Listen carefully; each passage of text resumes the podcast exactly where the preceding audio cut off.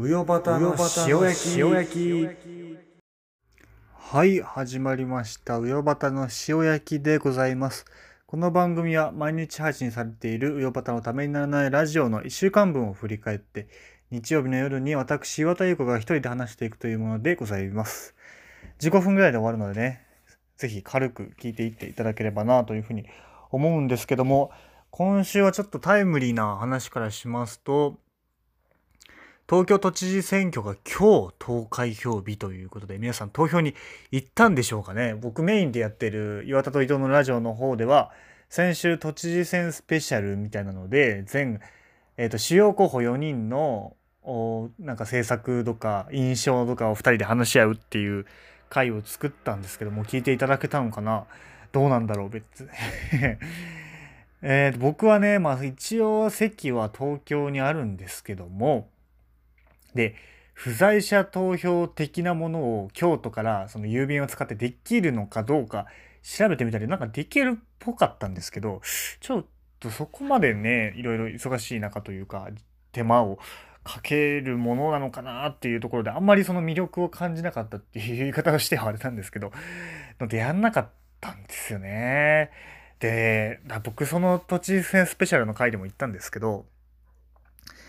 投票行った人がいいっていいことして行かなかった人は悪いことしてるよねみたいな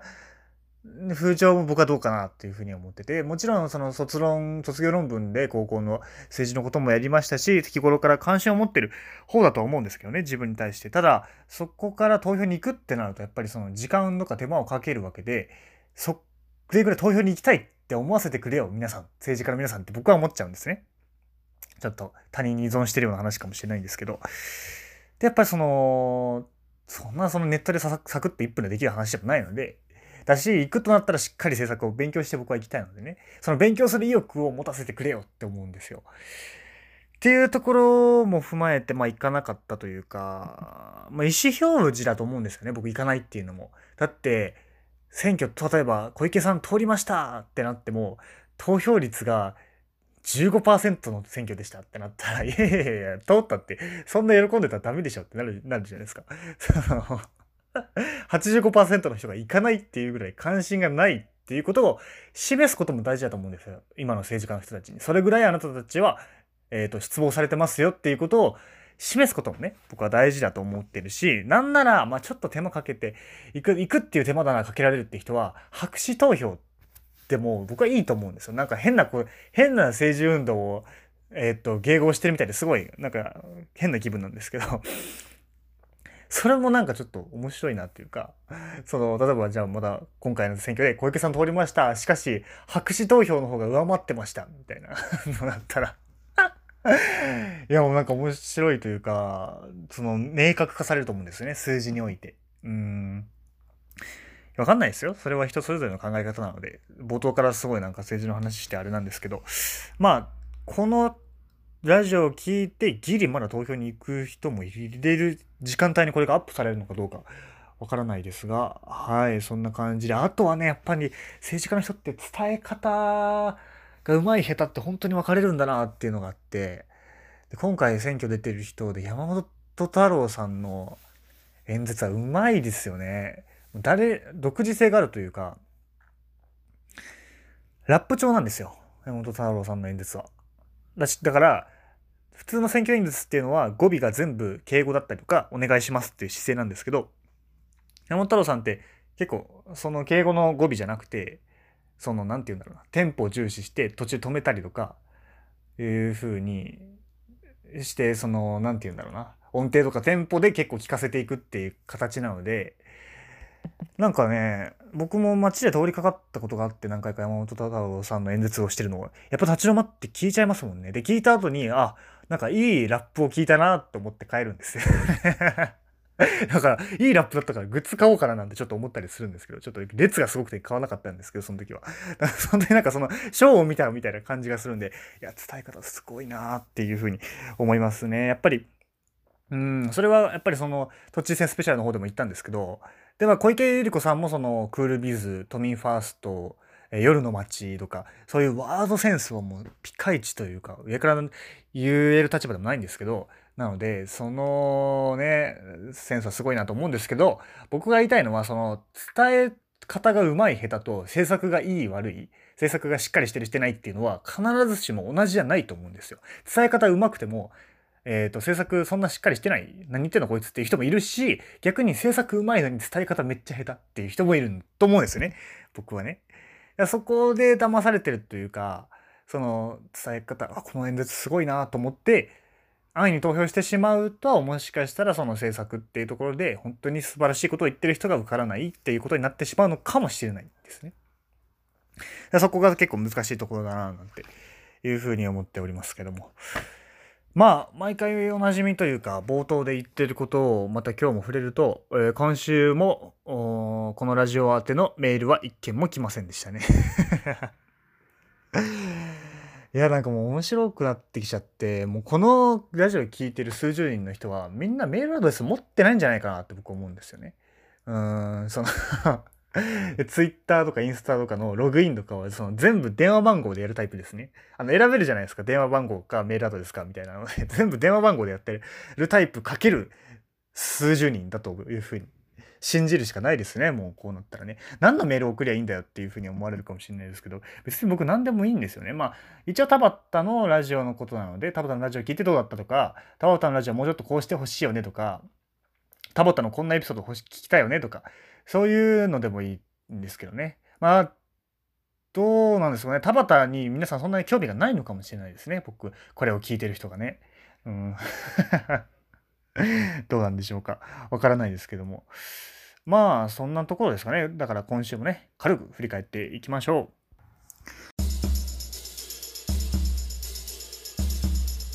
今週も面白かったです。丸。さあ、いきなり月曜日ですよ。田畑くんが、えっと、一回美容室に行ったことがあるんだけども、えっと、値段は高い割にいつも行ってる床屋と出来が全く変わらなくて損したなって思ったっていう話を月曜日されてたと思うんですけど、そのね、もうちょい補足すると、その行った、勧められて田畑が最初で最後、人生で最初で最後行った美容室っていうのは、うちの高校の男子の間では、まあ、すげえイケてる美容室みたいな感じだったんですよ。もっと言うとイケてる美容師さんだったんですね。僕も、なんか、行けなくて最初はその、なんだろうな、選ばれたもののみいけるみたいな感じだったね で、やっと高3の最後の方に行けたかなぐらいなところなんですよ。で、も歴代の先輩がね、行ってて、代々そう受け継がれてるっていう美容室なんですけど、で、客観的にというか僕の視点で言うと、田畑のその時の髪型はかっこいいっていう風にみんなに言われてましたね。いつもとちょっと違う感じでいいね、みたいな風にみんなに言われてました。うん、だし、その、代々受け継がれてて、かっこいい美容師さんっていうところなんですよ。なんで、まあ、実際田畑がその髪型にそんなに、えー、執着がなくて、そんな違いが分かんなかったっていうだけで、えー、本当にすごい美容師さんだというふうに僕は信じているよっていうことはね、ここで、えー、言っときたいなというふうに思いますね。はい。うん。かっこよかったよ、あの時の髪型。うん。で、どうですかね。あと木曜日かな。木曜日にちょっとその美学みたいな話をしててその努力を見せるか見せないかみたいな。で芸人さんの最初話をしててねそのね芸人さんが自分たちがネタの練習をしてるところを昔は見せないことがかっこいい。どんなに頑張っても会議室の窓すらその閉めて誰にも見られないようにしてえっ、と、練習をするっていうのがかっこいいとされている。そういう美学があったんですけど、今は逆に、その練習は全然廊下とかでバンバンやってみんなに見せて、その努力も見てもらう、観客に見てもらうっていうのがかっこいいっていう風に変わってきてるんじゃないかっていう話を田畑がしていて、んで、その、で、田畑は自身は努力を見せない派だっていう風に言ってたんですけど、これはね、そのね、余裕があるかじゃない、どうかじゃないかなっていう風に思って、